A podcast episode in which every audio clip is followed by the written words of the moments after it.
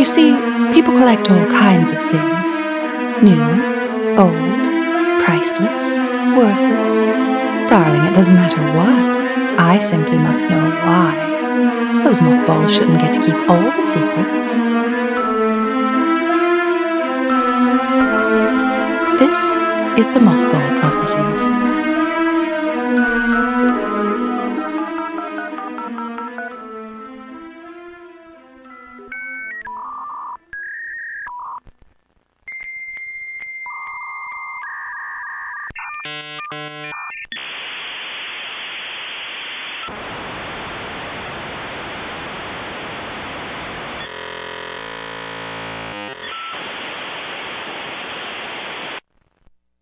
For the listeners that are confused, uh, that was a dial-up noise for the internet. I have a feeling that most of our listeners know what that means. And if you know what it means, here's five doubloons for Ooh. you. Ooh, how many doubloons do you have? I'm not keeping track. I have I thirty. Have a, how do are you? Do you have a spreadsheet? No, it's a, it's just a little run-in tally I have in my brain. Nice. I have a lot. I was given twenty-five by a woman on the internet. That just sounded like I said don't have a lot. I have a lot. If you're unfamiliar with this, it's a, a TikTok side of TikTok you end up on. Let's bring this back to twenty twenty-two, shall we? You don't we? find the doubloons. They find you. Yeah. I got four toe bean doubloons from a TikTok. To- what is it? What's a toe bean? It was a dog. Oh. Oh, it's cute. A, it was like a forced perspective of a lady, and she was like, hey. The lady holds up her dog's paw, and it says four doubloons on the little toe beans. Cute. We wanted to include the dial-up noise because Jesse is quite a bit younger than us, and they, it caused a wave of nostalgia across the team for the nineties. Yeah, specifically when we were young. Mm-hmm. Yeah, in the words of Adele, and uh, it was fun. I don't know. It was like remembering how far technology has come. I mean, since we w- first had the internet, like we were describing the sheer fear of opening that internet browser on your phone that was not like what it is now. Yeah. Terrifying. I would just pull the... Ba- Remember when you could pull the battery out of your oh, phone? Oh, yeah. Yep. I saw a TikTok, speaking of TikTok, the other day where it was this guy getting something out of a fridge and then he's like, when you drop your phone... Oh, and it's the, like... In two thousand seven. It's just like coins and batteries shatter everywhere. All over the floor, because that's what would happen. Yeah. You could go to the phone case kiosk, and you would have to take apart your entire phone yep. to put the new case on. Yep. Snap it all into place, and if one of those little brackets broke... Oh, yeah. You were effed. It's over. Straight effed. I feel like our uh, demographic, our listeners here, are uh, of the age... Reminiscing with us. That they knew what the di- they know exactly what the dial-up noise is, mm-hmm. and if you are younger and you don't know what it is, uh, it, well, it, start I mean, this episode over and commit it to memory. Yeah, make it a ringtone. That'd be funny. It was just the noise that it you made when you got on the internet, mm-hmm. when it was on phone lines. Yep, and you had to sit at a computer. And if your mom decided she needed to fax something while you were uh, trying oh. to download some music on Napster. Or LimeWire. Or LimeWire, yeah. Well, then you were fucked. You were effed. Straight that, effed. That one Coldplay song that you wanted, that it would take like eleven hours to download. Yeah. And if, you know, if something interrupted it. And you, also, you didn't know if it was the actual song when oh, you yeah. downloaded it. Oh, yeah. Sometimes it'd just be some guy talking, some bullshit. Yep. Be a shitty live version. Somebody recorded on the inside of a moose. Yep. Yeah. You never knew. And then you'd spend all that time curating the perfect burned C D. Oh, yeah. And then you were fucked. Yeah. Then you have your friends in the car and you'd be embarrassed. It's funny. I'm sorry. I'm sorry. Am, am I... Am I it's weird talking about... Oh, since, we, since, since, since we are talking about... That's staying in, by the way. Since we are... It sounds like you were rushing from the other side of the room to get the microphone. Oh, I'm crying. If I wasn't in this episode, I am now. Um, oh. So I still have the first burn C D uh, that my buddy ever made. Whoa! Yeah, it's fifteen. I call, we called it like fifteen songs for the apocalypse or something before its time. Yeah, this is like two thousand one, two thousand. Oh, wow!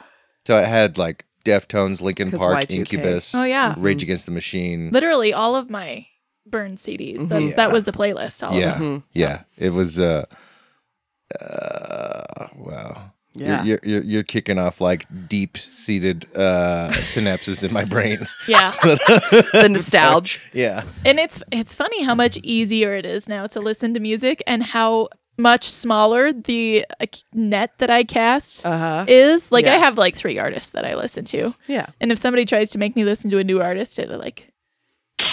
Not into it. I had a forced C D collection of burnt C Ds that somebody gave me in beauty school. I had mentioned, because of my neurodivergence, when somebody says they like something, I'm like, oh, yeah, I have also had one experience with that thing. And this thing happened to be I C P, uh-huh. Insane Clown Posse. Uh-huh. Now, if you like I C P, I'm so happy for you.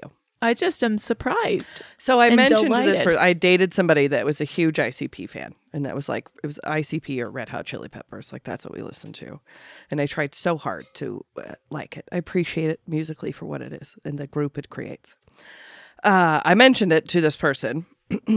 And she then proceeded to go home and burn me every single I C P album to date. Wow. And gave them to me in a C D case. Even if this was like the early to mid nineties, it's like twenty-six. two thousand eight. This was two thousand eight. It was like, it was like fucking sixty albums worth of music. Literally. She burned me every single I C P album, gave it to me in a thing. And I had to keep up the charade for two years that I was actually listening to these albums. She would ask me about it. I had them in my car for an embarrassing amount of time until one morning, my snow-covered car was very frosty and icy, and I did not have an ice scraper. So I C P was brought like a lamb oh. to the slaughter wow. to scrape. And that's how I went through that entire discography. Well, at least you scrapers. found a uh, use for them. Using nice. it as an ice scraper. That's uh, my ex-husband once gave a... Uh, Because he, you know, as he, he's a musician, he's recorded many albums. He once gave one of his albums to a friend. And one day, uh, like, I, I don't know if his friend was like staying at his house or I don't know what happened. Anyway, he went outside to see his friend scraping his windows with this album that he had given him, which I think is hilarious and also very sad. Sorry, I C P. To be if you ever see me scraping, I purged them. One car clean out. I think when I my I totaled my Honda, they mm-hmm. were in my Honda. I think I finally just ripped the Band-Aid off and was like, I'll blame it on the car accident.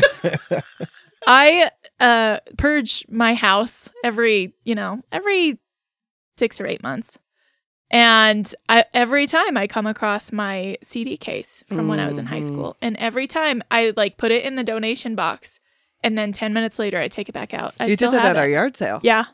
Which I can understand that. Like, it's, there's still C Ds I have. Yeah, yeah. I don't I listen to C Ds. They will break down over I, time. Yeah, but oh, I only stream. Yeah. Same. Uh, this, this folder is a representation of me. Or I remember where I was at that time. Yeah, it is. Yeah. And it's like, uh, you know, a bunch of C Ds that my friends burned me and gave me for Christmas. And like the covers are like, they did interesting oh, cover man. art. And I just, I can't the throw them away. When I was younger, maybe when I'm fifty. Never, n- nothing else in my life was more special of a gift to me than somebody burning me a C D and giving it, it yeah. doesn't, doesn't even matter what it was. Yeah. If they thought I should have it, I'm like, oh my god, I'm yeah. this is well even still is... to this day, if somebody makes me a playlist, which has literally never happened by the way, but if somebody did that for me, it would be the most heartfelt gift, mm-hmm. and I would literally cry. Yeah. Because that music is so personal mm-hmm. and so um, emotional for yeah. me. That if somebody made me a playlist like these songs reminded me of you, or I want you to hear these songs, mm-hmm. it would be like, I don't know, like uh, that. You hear that? That's good Santa. To know. Yeah. Hard to know if people care like like yeah. that. I, well, I will say this: I use YouTube Music, so I would gladly share playlists with you, but you probably wouldn't. Are you eighty? Look, what the fuck? Look, man? Okay, it can't, it can't. It comes free with a Google One subscription, which I need for my uh, Google Drive, uh-huh. and uh, I also have YouTube Premium. Which Gray has my wedding video on his Google Drive. Oh, yeah, yeah, it's cute. Still have it. I'll um, have to watch it someday. Mm-hmm. Uh, but with C Ds, like, yeah, uh, playlists are similar. I've only ever put effort into one playlist, and mm-hmm. it was actually three different playlists that I created of like two hundred songs each. Oh, hell wow, yeah. That's a huge playlist. So I, I was put talking a lot like of ten time, songs. I put a lot of time and effort into this, and mm-hmm. um, it's for my yeah for my oldest friend, and uh, he was going on a chip uh, trip to China.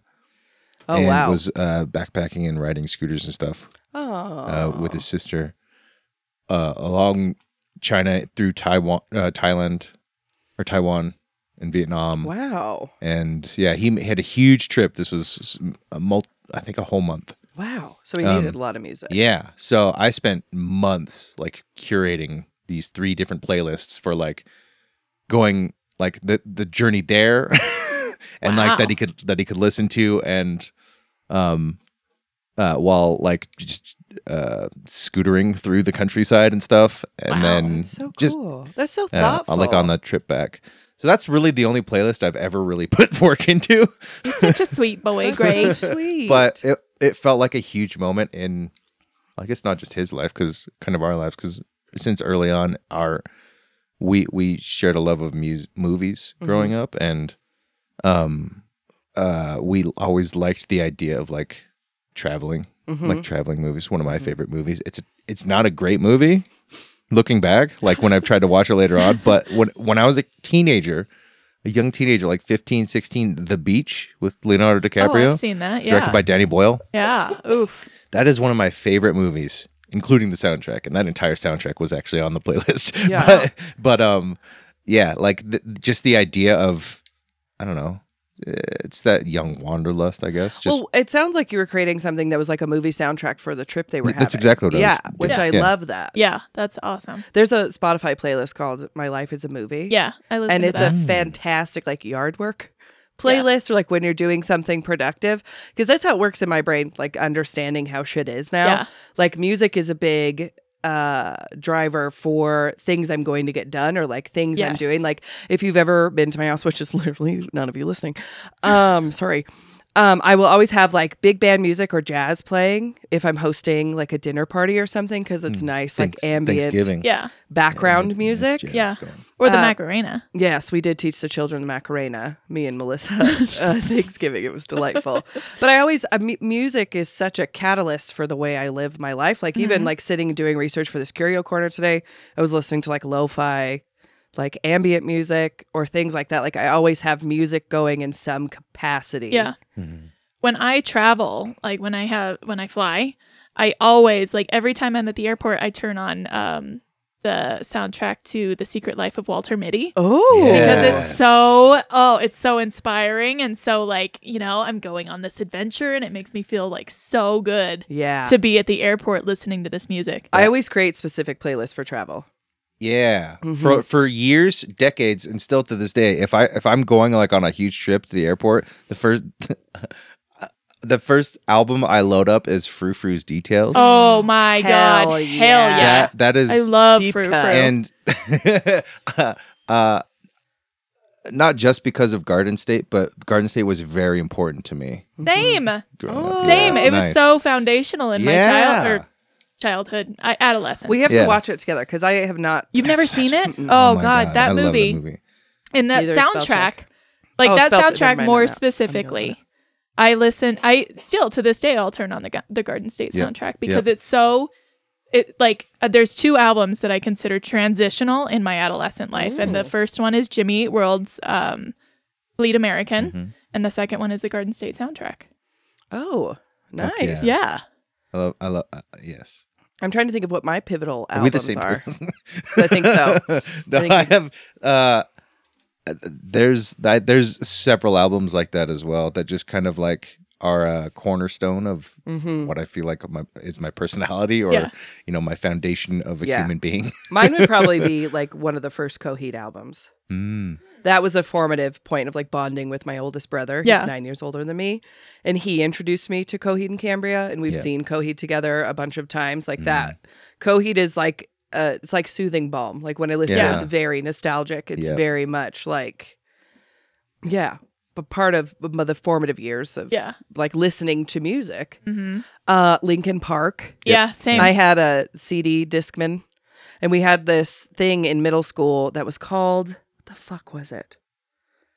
I want to say enrichment time, but that was not it. It was like hobbies, like where you could leave the school to go and do like bowling or skiing or oh, things like that. Wow. So we That's had these days, like one day a week, usually in the winter, and you could pick something to go and do. So there was like rock climbing, swimming, skiing or snowboarding. Wow. Things like that. And so I did rock climbing for one of my choices. And so we had to go to Idaho Falls, which was like at the time, like a thirty minute bus ride. Yeah. And I had Linkin Park, Incubus, and... I think No Effects, because mm. I stole it from my older brother, because he was in Afghanistan. um, but I had those three albums, and, and Incubus was definitely like one of like anytime I listen to that first Incubus album, I'm like transported Wait, back which to. Which one? Let me Google it. Yeah. They had they had an E P, and then they had uh, Fungus Among Us. Mm-hmm. I think it was Fungus Among Us. And, and I remember yourself. the guy that worked at the gym that was, of course, beautiful. We all being middle schoolers wanted to listen to like Linkin Park and Incubus. And he was so fucking pissed about that. He was like, why don't you guys listen to better music? Yeah. I can't listen to Incubus. But that's no? from trauma. That's oh. not. It was. I had a bad situation with that band playing in that the background. Sucks. Yeah, sorry, bring it up on the podcast. No, it's okay. But if it comes on the radio, I have to turn it off immediately. Oh, I can't. I can't listen to it. Make Yourself th- is one of those. I think it was Make Yourself nostalgic albums. Well, yeah. and yeah, like I, I loved that album until but, yeah. the traumatic event happened. Mm-hmm. uh, there's a, there's there's an album or two of like that for me. Yeah. And then it was the Linkin Park album was In the End, like Hybrid Theory, like their first mm-hmm. album. Yeah. yeah, I was yeah. listening to it the other way from the gym the nice. other day. So those were. I heard they played Runaway on, on the gym speakers. I was like, this wasn't even a single. It's crazy that they're playing a song that wasn't, you know. Yeah. But the, I guess the whole album, I mean, it is highly revered. It's one mm-hmm. of the highest selling albums of all time. Yeah. And well, even that, like that was a lot of fun. Spotify, like the amount of plays that. Let's see, In the End has mm. over a million, almost fourteen. Well, it has over a million plays, like almost one point four million plays. That sounds low. Yeah. Yeah.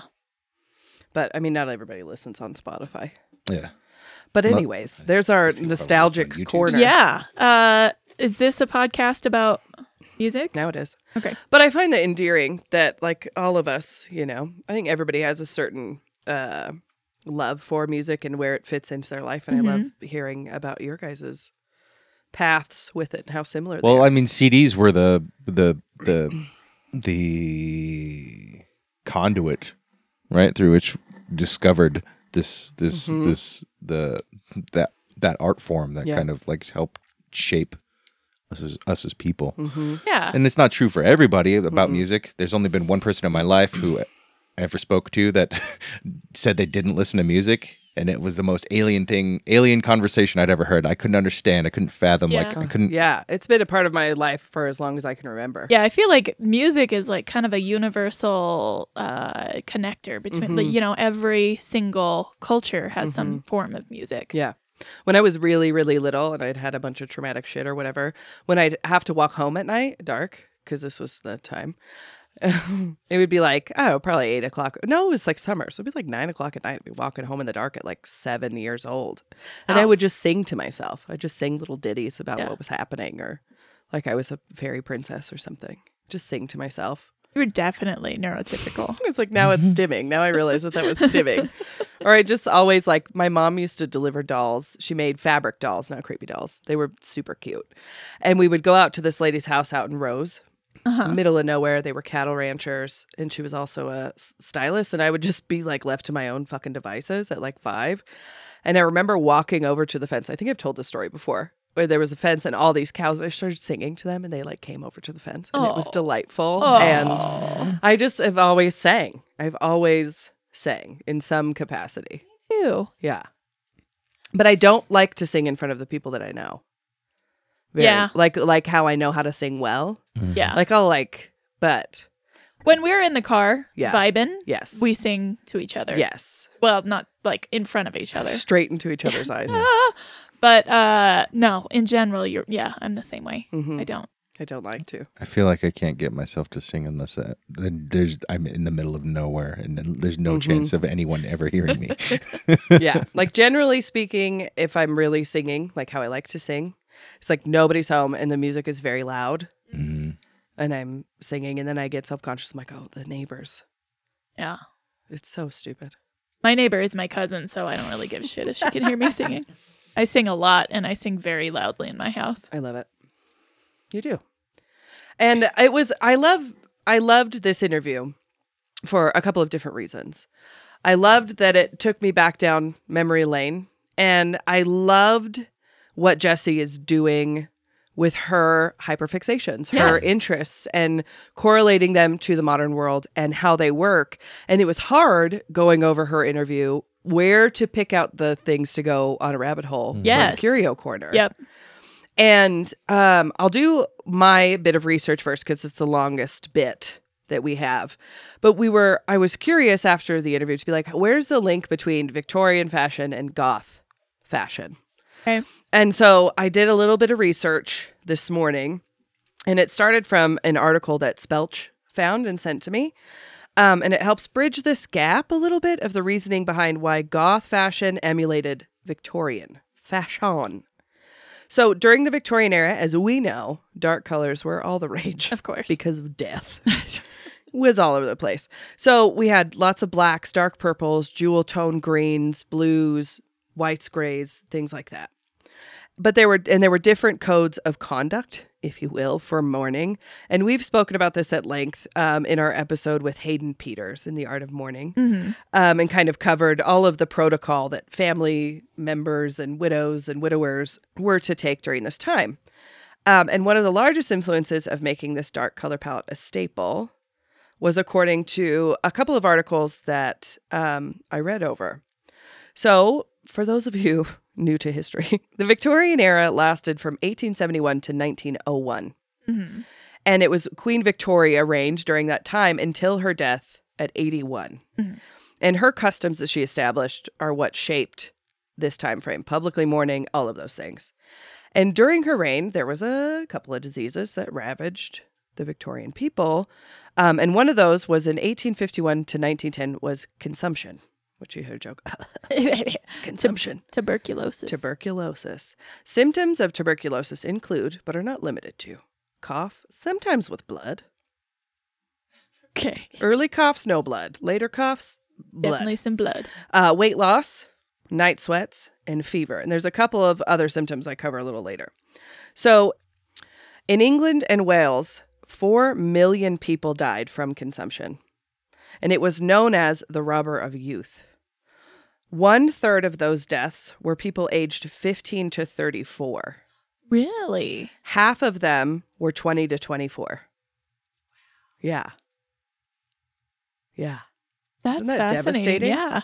So, and tuberculosis was thought to spread by miasmas, which was vapor in the air or bad airs. So if you hear like, or like in a historically accurate show or whatever, they'll say like the vapors or this yeah. or that. They're talking about miasmas, um, which at the time, so it was thought to be that vapor in the air, which is also where something we've talked about, a lamp berger came into play in hospitals because it was thought it would cleanse the air by burning like this oil or things like that mm. in the air would thought to cleanse the air. And this was before germ theory, obviously. Um, so T B was common among poor and malnourished people because they were confined to small spaces with large amounts of people. And remember when we were doing the history of glassmaking, there was a glass tax in England. Yes. That was repealed by doctors' help because um, circulation was so poor in these buildings. People were getting sick and dying. And a lot of those people were poor and they were laborers. Because they taxed the amount of windows that you had, right? Yeah. And so people would literally brick up windows so they didn't have to pay as much in yeah, tax. Yeah, because even if it, it was a tenant building, the tenants were still responsible for paying the tax and not the landlord. Horseshit. Yeah. So because people were confined to small spaces and it mostly affected people of the lower class, families were meant to care for families in enclosed in spaces without proper ventilation and things like that. And tuberculosis took one to three years to complete its cycle inside of your body. So you could have latent tuberculosis where you harbored the disease, but you didn't show any of the symptoms and therefore you were not spreading any of the vapors. And then when it became active, it was already too late. Yeah. So um, how does this all relate to fashion? Now, the wealthy were able to get away with it because they could spread themselves apart further in their houses. They had poor people that were taking care of them, or they could go somewhere sunny in mild climates. Mm-hmm. So with fashion, the Victorians romanticized the disease. And it's always funny to me how stuff links throughout time, even to this day. Yeah. So they romanticized the disease in the effects it caused. Um, in the gradual build to death. So for decades, many beauty standards emulated or highlighted these effects. And as scientists gained greater understanding of disease and how it spread, but the disease still held its grip on fashion. So here's a quote um, from a professor at the University of South Carolina.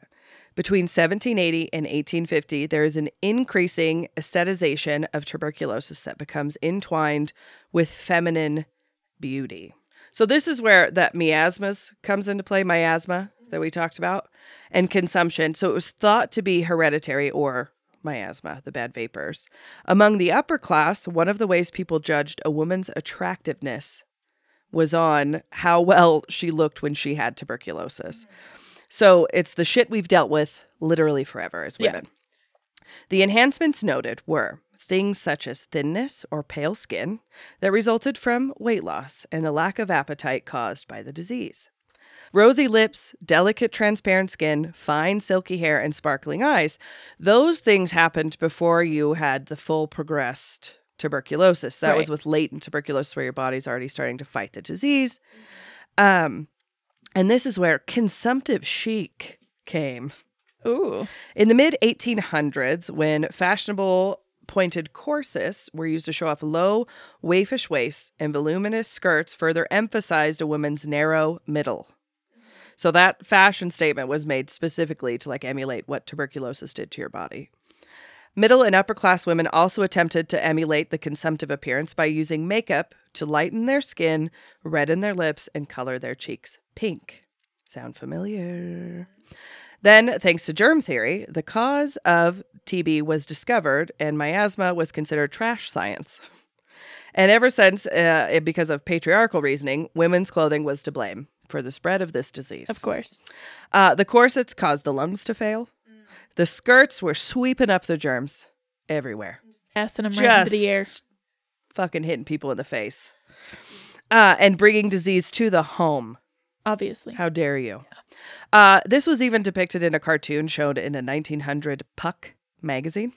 And this is the quote from that cartoon. The trailing skirt, or this is the title. The trailing skirt. Death loves a shining mask. Wow. Yeah. The illustration shows a maid shaking off clouds of germs from her lady's skirt as angelic-looking children stand in the background. Behind the maid looms a skeleton holding a scythe, a symbol of death. Love that. Love yeah. that for them. But men got their comeuppance also. Oh, good. And their hatred with this quote. And this is related to facial hair, which is, uh, this is when I was giggling to myself on the couch. There is no way of computing the number of bacteria and noxious germs that may lurk in the Amazonian jungles of a well-whiskered face. But their numbers must be legion. Edwin, Edwin F. Bowers, an American doctor known for pioneering reflexology, wrote in a nineteen sixteen issue of McClure's Magazine, measles, scarlet fever, diphtheria, tuberculosis, whooping cough, common and uncommon colds, and a host of other infectious disease can be, and undoubtedly are, transmitted via the whisker route. I've been there, the whisker route. Such a strong statement to end with. Via the whisker route. So how does this link to goth fashion, right? Wanted to have that little history bit. So in the late seventies, early eighties, when mm-hmm. you start to see the goth movement and like glam goth and glam rock start to happen, they're pulling influences from Victorian England, the dark clothing, and then they're using the pale skin, the red lips, the rosy cheeks, really stark makeup, that kind of gaunt look that became very popular because it's a predecessor to punk rock, right? So it's still kind of that edgy against the, you know, norm kind of thing. And then there's the history fact, which is where the history to goth pipeline comes to play. So you're telling me that uh, goth people today look the way they do because of tuberculosis? Not, yes. Yeah. Look, like the sickly appearance and things like that, like red, uh, like using red eyeshadow around your eyes to appear sick and pale, like it all leads to the aesthetic of goth. Spellcheck yeah. is very proud of me right now. It's a big thing inside of the ether of mm-hmm. goth is the, the whole, not necessarily to call it cosplay, but the aesthetic of it likens itself to the sickness of the past. Interesting. In a rudimentary way. And it all, we all, for the unfair, uh, thin, pale, white aesthetic, we can thank consumption. Thanks, consumption. Thanks, consumption. To I had to have a T B test before I worked at a retirement home. Really? Mm-hmm. It's just like tuberculosis doesn't seem to be much of a problem anymore. You hear about it, it occasionally until people started to deny science, and now it's coming back. Is it really? Nice. Yeah, tuberculosis still rages to this day. Interesting.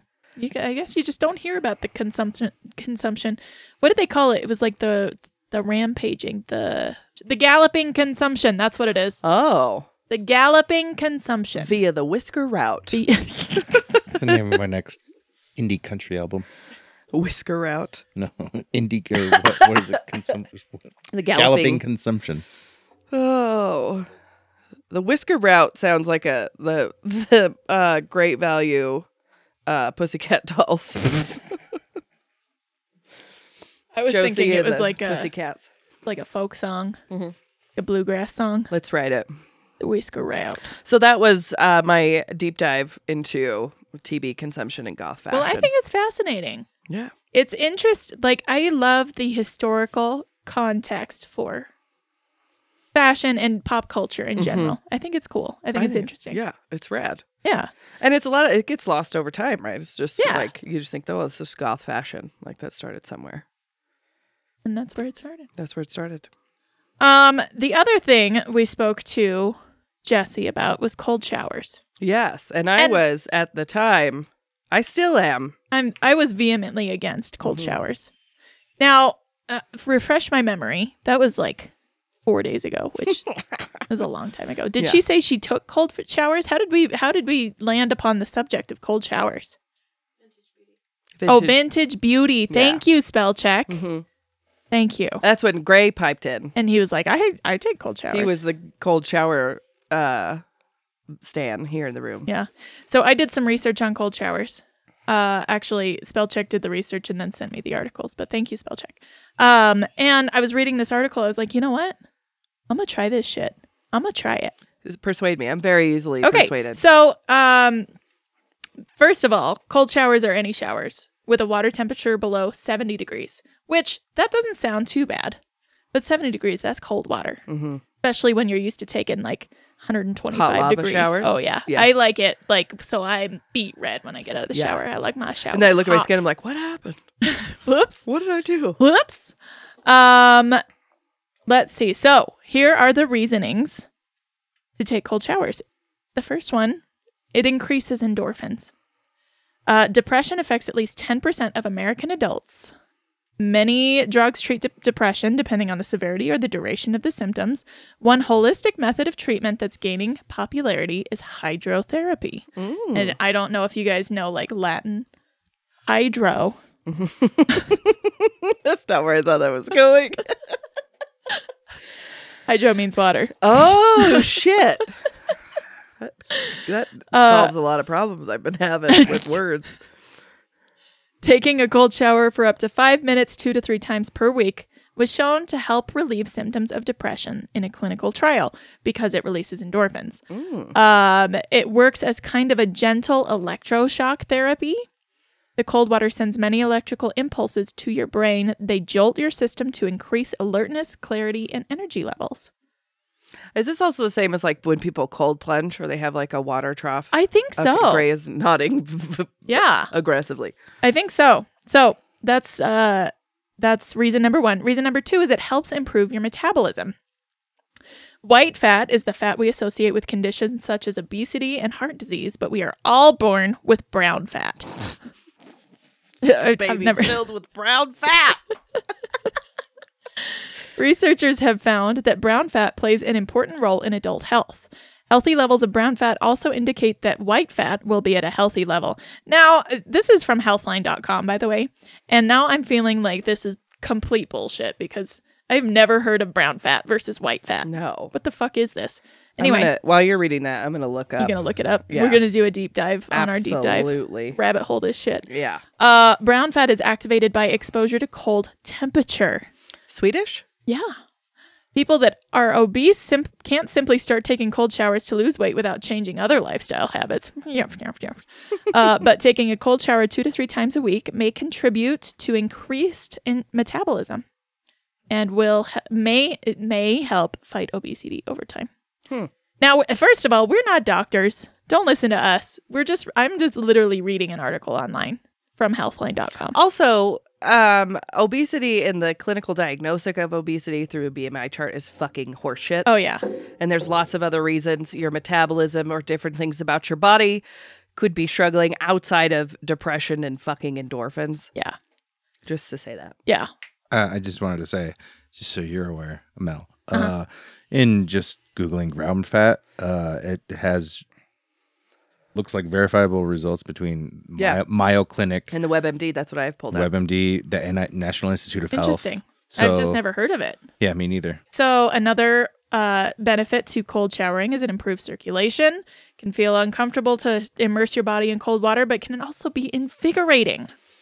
Um... Yada, yada, yada. Athletes have known this benefit for years. Uh, people report that their skin looks better as a result of cold showers, probably because of better circulation. Hmm. And let's see, is this lastly? Yes. Lastly, it helps fight off common illnesses, which I think is fascinating. Our bodies are designed to become resistant to the elements we are exposed to. And, and that, see, this is this is something that's always confused me. Why are we more prone to getting colds in the winter? Why? Spellcheck is raising her hand. Okay, Spellcheck, go. Uh, so it has a lot to do with the colder temperatures um, kind of slowing down our immune system, so we're not responding as quickly. Mm-hmm. Okay. It's a, it's a hyper-simplified version of what actually happens. Because our bodies are working on keeping our extremities and everything warm and alive. Okay. Whereas in the summer, it's not as hard to do. Uh, I guess that makes sense. It's the same reason why, like, animals get a healthy coat in the wintertime. Like, it all has to do with natural, uh-huh. like, progression of the seasons. Huh. Interesting. That's um, why your skin's greasier in the summer also. It's creating a natural layer for the environment that it's living in. Mm-hmm. Uh, so I guess... Uh, cold showers are getting your body used to the cold more often, mm-hmm. which helps improve your immune system. So I found the brown fat versus white fat and the v- validity to the claim. So this is WebMD, Mayo Clinic. It is verifiable. So it's called, it's brown fat, but it's also called brown adipose tissue. Okay. And it helps maintain your body temperature when you get too cold. So babies are born with a lot of this behind their shoulder blades, and newborns can't shiver, which is one of the ways the body creates heat when we shiver. Brown fat acts as a built-in heater. Like blubber. Yeah. Blubber you lose babe. most of it as you get older and form a shiver in response to cold temperatures because it causes everybody to move and get warm. Uh, you have two main types of fat. White fat builds up when you take in extra calories. White fat stores these extra calories to use when you don't get enough energy from food. So it's like burning fat in an exercise is that. Most of the fat in your body is white fat. You typically store it in your thighs, hips, and stomach. Too much white fat in your belly can raise the risk of heart disease and type two diabetes, which is something that runs along the line with one of the conditions I have, which is P C O S. Which is an overproduction of different things in your body that causes an overproduction of white fat. Uh, brown fat and white fat are made of different things. White fat is made of big droplets of lipids or fatty acids, where brown fat are packed with mitochondria, which is what? The powerhouse of the cell.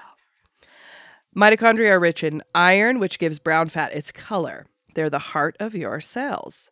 They take in nutrients like sugar, and white fat breaks them down to make energy. Brown fat stores more energy in smaller spaces than white fat does, which is why it's... So where does this come into with cold showers? Uh, when your body makes cold, a hormone called norepinephrine is exuded. Brown fat has receptors for norepinephrine. So that's why taking a cold shower shocks your body, which releases the inhibitors of norepinephrine, which is activating the, the brown fat, which therefore stimulates the production that they were likening in cold showers. Um, so this creates warmth that helps you maintain your body temperature. Interesting. So um, adults have very small amounts of brown fat in the neck, collarbone, kidneys, and spinal cord. Lean people typically have more than uh, not lean people. Women also have more than men. So uh, scientists are researching other roles of brown fat, that, how it might play in your body, specifically that you want to know how it uses white fat as fuel. Um, some scientists are looking at studies that exercise might signal hormones that turn on brown fat. Turn it on. Yeah. Yeah. So there's that little snippet on white and brown fat and all the stuff with cold showers. Fascinating. Fascinating. I think before we got started today, Earl, did you take a cold shower? Yeah, about a half hour before we started recording. Or um, yeah. yeah, half hour, forty-five minutes. Before How are you we feeling? Started. You feeling good? Great. Yeah, fantastic. Yeah. Yeah. Good. Swears by him. Yep. Maybe huh. we should all start our week off. There. Oh, hold on. Maybe There's... that's how we should start our work days. So I started taking uh, cold showers about ten years ago, um, ten, ten, eleven years ago. Um. It's not every shower. It's just uh, usually three or four a week. Mm-hmm. Um, because I like hot showers too. I like scalding showers. Mm-hmm. But um, it, there's usually something within the next uh couple hours after a, a cold shower that is particularly like I feel like I have more energy. I just feel mm-hmm. more present, more cognizant of. From listening, it sounds like a perception. Similar uh reaction in the body is like exercise. Yeah. Yeah. Yeah. Mm-hmm. yeah. It is. It is. Um, this is just a little disclaimer. Please remember that people taking medication for their mental health should not stop their drugs abruptly in favor of cold showers. Mm-hmm. Mm-hmm. We believe in science. Take your meds, friends. Yes, please. I have not taken mine today. Shit. I almost forgot. Take your meds. Take a shower. Yep. Brush your teeth. Mm-hmm. I Wash did, your butt. I Wash did shower. your butt. Pits and slits, everybody. Pits and bits if you don't have slits. There you go. Um, speaking of beauty routines, the thing we all know about and have seen in our grandmother's cabinet, cold cream. Cold cream. Cold cream. I have never, I don't think I've ever used cold cream in the recent decade. I think maybe in high school when I was really into like fifties aesthetic mm-hmm. pinup stuff, I was like, I'm gonna go all out. I'm sure I bought it, used it one time, and it died in a drawer. As it does. Um, so here is a little deep divey into five reasons grandmother use grandmothers use Pond's cold cream. All right? Okay. Pond's cold cream can be used as a makeup remover. Okay? Um, with so many cleansers on the market, it's easy for Pond's to fall off the radar. So there's lots of things we use today, right? Um, taking a dollop of Pond's cleansing cream and gently massage it all over your face, including your lips and eyelids, and wipe it away with a warm, wet cloth. This will melt away your makeup, even long-wear lipstick and waterproof mascara. It's also, because it's a cleanser, here's the difference between soaps and cleansers. A quick little. So soaps have, like ever, they have surfactants in them that are hard and meant to cleanse totally the skin, which is why when you're like wash your hands with them, your hands feel really um, dry. like dry and kind of stiff, right? A cleanser is usually emollient based, so it has fats in it that leave a barrier on your skin while also cleansing the surface. Really? Mm-hmm. Did not know that. You're welcome. So it can be used as a facial mask. Right, which is one of the oldest beauty tricks in the book. This holds moisture into your skin, especially on your face, or adds moisture in areas that you're lacking because maybe you used a surfactant and stripped everything from your face. Um, same method. You apply uh, a layer of this to your face, leave it on for a minute or two, and then wipe it off.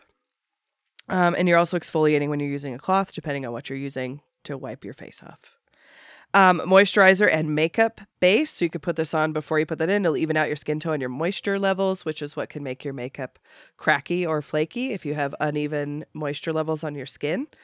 Um, makeup spot cleanup.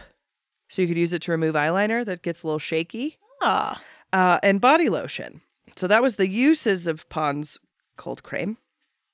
Well, I think I'm going to start taking cold showers and using Pond's cold cream. Mm-hmm. Mm-hmm. Cream. So this is a little bit of a deeper dive into like the beginning of Pond's. It started out in eighteen forty-six as a patent medicine company when Theron T. Pond, a pharmacist from Utica, New York. Theron T. Pond. That sounds like a like dirty joke. Theron T. Pond. Theron T. Pond. Uh, he was from Utica, New York, and he began selling Golden Treasure, a homeopathic remedy containing witch hazel. In eighteen forty-nine, Theron Pond, Alexander Hart, and Edmund Munson formed the T T Pond Company. Wow, they're really going for it. Uh, to make and sell Golden Treasure, renamed as Pond's Extract. After the American Civil War, soap and toiletries were added to the product list. Changes of ownership and Theron's Pond's death. A legal dispute over who owned all of the rights and shit. Um, but by the eighteen eighties, things had settled down and the Pond's Extract Company emerged. So what was Pond's Extract? It was a simple mixture of witch hazel distillate taken from the shrub Hamamelis virginica, preserved in alcohol. And it was promoted as a general cure-all for a wide variety of ailments, such as burns, colds, catarrh, wounds, chilblains, hoarseness, sore throats, piles, scalds, bruises, sunburn, rheumatism, good to know, uh, chapped hands, bites, boils, chafing, lameness, nosebleed, That's frostbite, inflamed lameness. Eyes, and female complaints. Oh, I have all the female oh, complaints. Female complaints. The female complaints of lameness. uh, but That's me. Like all things, by the mid-twentieth century, most of these medicine claims were dropped, and the product was then promoted as a general antiseptic for bites, wounds, uh, sunburn, and for use after shaving. Really narrowed it down. Yeah. Where'd the female complaints go? They're in there. They're buried underneath. Uh, it was aimed at families because children were expected to have more scrapes. Where's the lie? Yeah. Where's the lie? Um, so that's where the witch hazelness effectiveness comes in as the antiseptic, and then it was disputed in eighteen eighty-six. Lots of these claims are really falling to the dirt.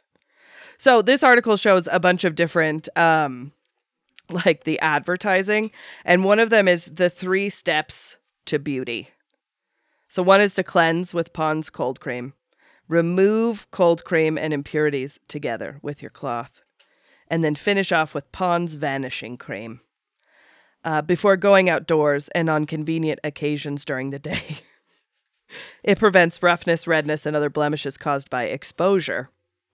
A touch of Pond's Vanishing Cream at any time will instantly make your skin and complexion lovely. Love that. Lovely. And Spellcheck did the full method before she came over today. And she, she did, did all he, the things. She looks lovely. Face is soft. I don't see any complaints. Female or otherwise. Nope. No female complaints here. You look delightful. She also wore back. a short skirt as to not spread germs around my home. Thank you. Yeah. And whisker-free faces all round. Oh, Gray, fuck off.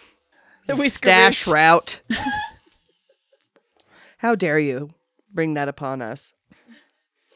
Miasmas. Um, but I really loved the take that Jessie is doing with her content. Yeah. She's right at the beginning of her journey of kind of finding out where she wants to go with this and the things she wants to create, and the stuff she's already put out is amazing with the little nuggets of history that are included mm-hmm. just in these little, you know, reels or TikToks that she's making. And I'm obsessed. It was also very hard to not uh, echolalia her accent. Her speaking. Yeah. And that's not us being rude. It's just that we have A D H D and that's what we do. I really wanted to, but I did not. I think I slipped and there was just one one word just that one. I had a little lilt on. Oh, Spelch was saying we both did it. Fuck. Fuck. Sorry, Jessie. Sorry, Jessie, we weren't making fun of you. Nope. I promise. My brain won't let me not do it. Won't. Um. But yeah, I... encourage everybody to pick a topic, do a little deepy divey on it, learn some things about it, or pick a time in history and fashion and see where it connects to. It's fascinating. It's very fun. It's a great way to eat up thirty minutes. Yeah. And we are, you know, we're rounding the corner to the end of the year, and resolutions are nonsense unless you're into that sort of thing. I'm sorry. But every day you should make a better habit for yourself in something that makes you happy, whether that's cold showers, cleansing your face with Pond's cold cream, or looking up obscure bits of history to find out weird quotes you can say to your friends. Mm-hmm. We encourage it here at the Mothball Prophecies. We do. All the time. Alexa, play Desperado. Nice. Hope you like that. Hey, Siri, remind me on February first, twenty twenty-three to love myself. You're welcome. You're welcome. As always, be sure to follow along with us on all of the nonsense. We're on Instagram, TikTok, Facebook, as well as our website, the mothball prophecies dot com, where you can see collections of interviews, people we've interviewed in the past, and find your own little rabbit hole. As always, I hope you find some good shit. And don't forget to idealize fatal illnesses. Absolutely. Take a shower. A cold one. Bye. Bye.